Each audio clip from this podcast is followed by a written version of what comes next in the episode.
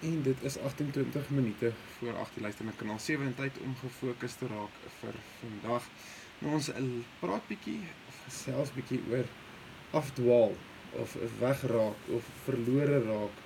Nou 'n groot belangrike ding om te besef is dat ons is volg nie 'n teologie of 'n geloof waar jy die hele tyd moet 1 2 3 4 5 6 tree terug gee en dan weer net by die kruis gaan staan en sê luister, okay, hier is ek nou weer, ek gee nou weer my hart. Nee. Dis 'n besluit. Jy gee jou lewe vir die Here en dan gaan jy vorentoe.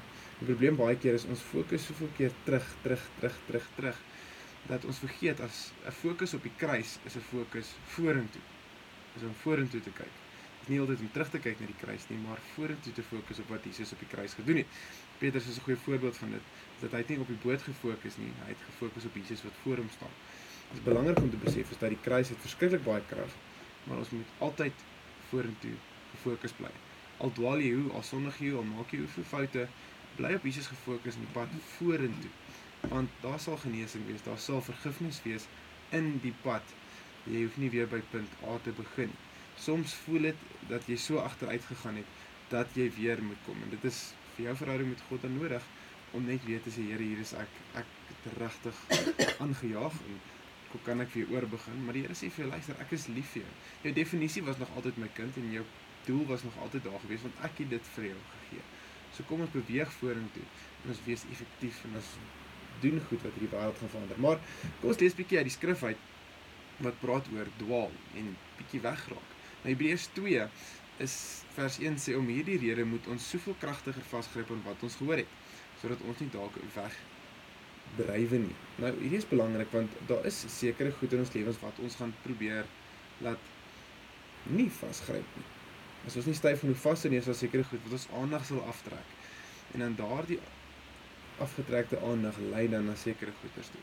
Wat die Bybel hier vir ons sê is ons moet vashou aan wat ons hoor. Wat die Here vir ons leer, maar dan gaan oomblikke kom wat jy 'n bietjie wil wegdryf en let wel is nie wegruk nie of weghardloop nie, dis wegdryf. Rustig dobber jy stukkie vir stukkie weg van waar jy moet wees.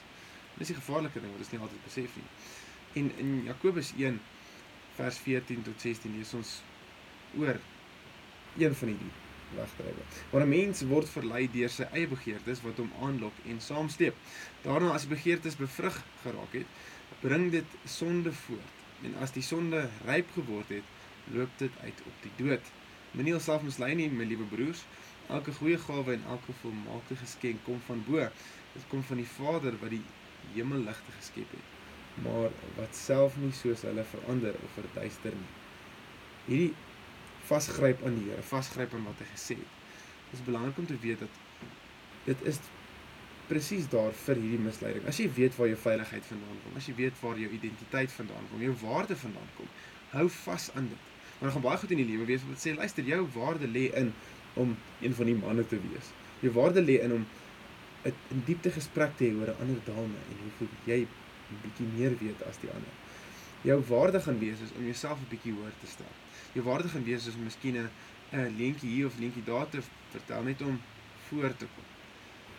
Wat God vir jou sê is my waarde, wie ek is, wie ek jou geskaap het om te wees en die doel wat ek vir jou gegee het is genoeg. Dit is meer as genoeg. En dit kom by 'n beginsel uit wat ek glo elkeen van ons kan vashou. En dit is om dors te wees. Psalm 63 ek soek na U God, my God, ek dors na U God. Ek smag na U. Soos 'n dor en droë land sonder water. Ons almal ken die liedjie. Ons ken die skrif. Maar is dit regtig deel van ons lewe? Dors ons en smag ons regtig na God?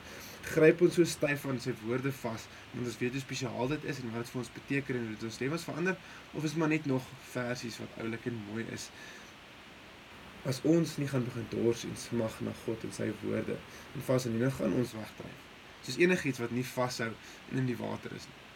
Mag jy uitgedaag word vandag om uit te gaan vas te gryp aan dit al dis wat God gesê het in jou lewe wat hy met jou gedeel het in sy skrif en dan te weet as jy aan dit gaan vashou en dors na dit smag na dit gaan jy nie mislei word nie want jy weet waar jou lig vandaan kom dit is Jesus Christus. Kanaal 7 ons